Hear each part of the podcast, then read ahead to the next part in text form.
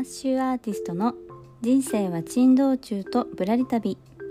会社員ワーママと刺繍アーティスト。2つの顔を持つ私アココが独立を目指した活動報告や日々の生活から拾い上げた明日が来るのがちょっぴり楽しみになるヒントをお届けしている番組です。というわけで皆さんこんにちは。獅子アーティストのアココです。いかがお過ごしでしょうか？今日のテーマは、えー、お仕事話になります、えー、レンタルで最高を届ける仕組みについてお話ししようと思います、えー、これはですね私が運営しているパージュブランシュという名前のウェディングレンタルサービスの話ですね。えーとこれは私が刺繍で作ったウェディングベールとかヘッドドレスみたいなものを、えー、花嫁様にレンタルしているサービスになるんですけれどもまあこのレンタルという方式方法 を選んだ理由ですね、うん、まあいろんな理由がある中の一つではあるんですけれどもそれが今日のテーマになっています。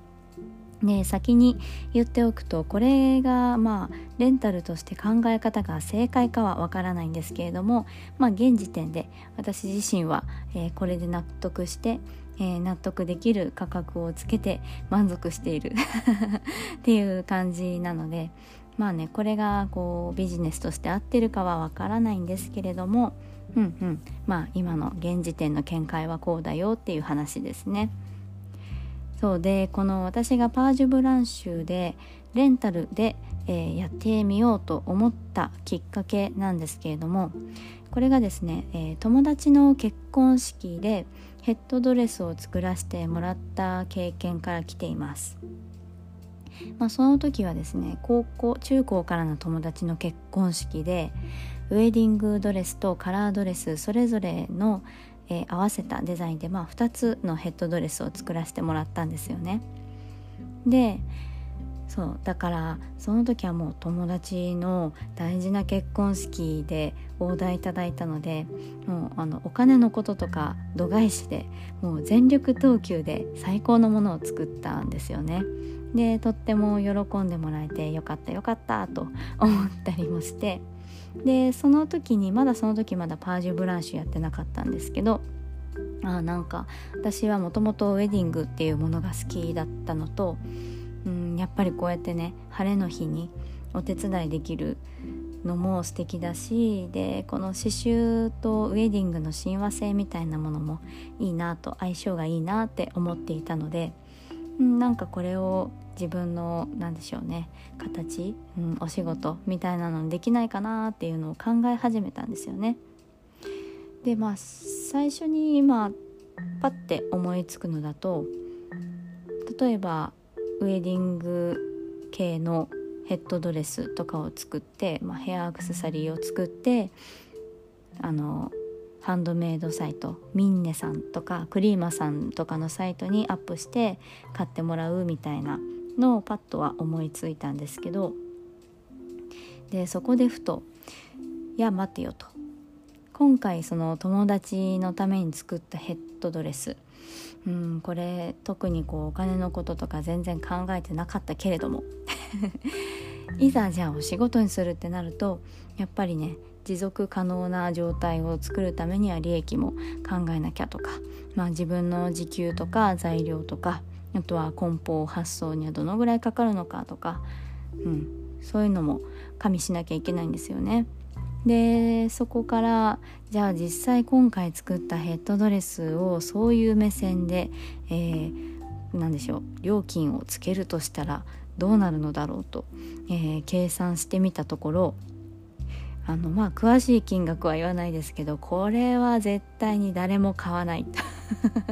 本当にねドバイに住んでる富裕層じゃないと普通に考えて買わない。私も買わないっていうか買えない。っていうぐらいの感じになったんですよね。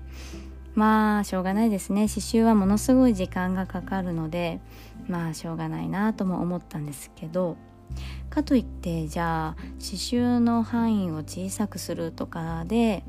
うん売るっていう方法ももちろん一つの方法ではあるんですが、うん、そうすると本当にウェディングアクセサリーってたくさんあるんですよね世の中に。そういった中で、うん、この私の刺繍という特徴を前面に押し出さずとして埋もれないわけがないっていうことを考えたんですよね。やっぱりこの刺繍がいっぱい施されているっていうのが、うん、一つ売りというか特徴になるのでそこを決しては元も子もないだろうっていうのもあったんですよね。でどうしようどうしようって考えた時にこのレンタルっていう言葉が思い浮かんだんですよね。でこの時私が考えたことが、まあ、まずそのまあ友達の時もそうでしたけどその大事なね人生に何度とない晴れの日にやっぱり最高のものをつけてほしいと思うじゃないですか。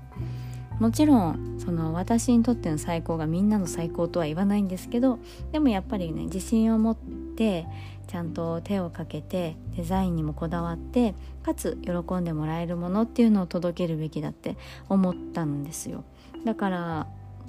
うん、そうですねその友達の時に作ったぐらいの全力投球っていうのは絶対に変えたくなかったんですよね。じゃあどうするかってなった時に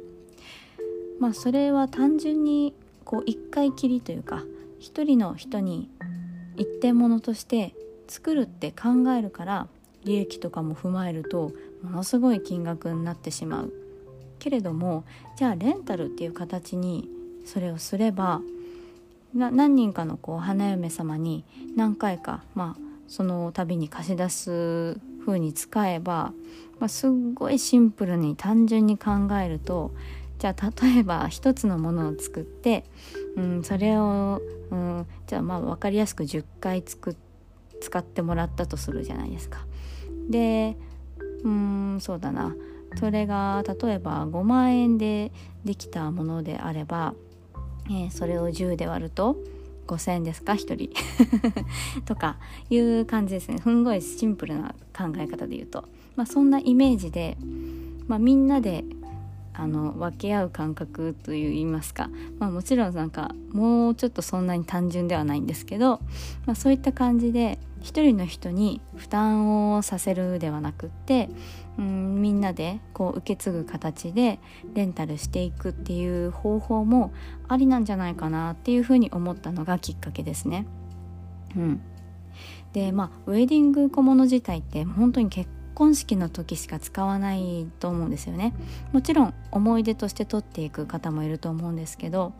まあ私の場合もなかなかねその後子供が生まれたりとかいろいろとね生活が変わったりとかしていく中でまあなかなかウェディングにずっと慕ってられないっていうこともあったりするのでやっぱりそういった意味でも手元に残さないっていう方法を選びたい人もいるんじゃないかなってもいうことも考えたんですよね。ということもあってて、まあ、このパージュブランシュというサービスはレンタルという形をとってみてます。まあ今のところその中で自分の中でもまあこのぐらいの価格であればっていう納得感がありつつまあ変にねこう業界の価値を下げるようなあの格安にもせずかつまあそこまで非常識じゃない価格をつけながら今のところぼちぼちとやっている感じでございます。はいというわけで今日のテーマは、えー、私がやっているパージュブランシュのウェディングレンタルサービスがレンタルで、えー、最高をお届けするための仕組みだったっていう話をしてみました、えー、今回の放送を気に入っていただけましたらスタンド FM の方コメント欄やレター Spotify や Podcast をお聞きの方は Twitter や Instagram などで感想をシェアしていただけますと大変励みになります。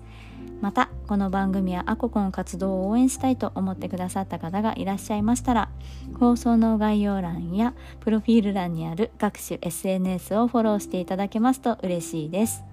それでは最後までお聴きくださりありがとうございました。刺繍アーティストのアココでした。ではまた。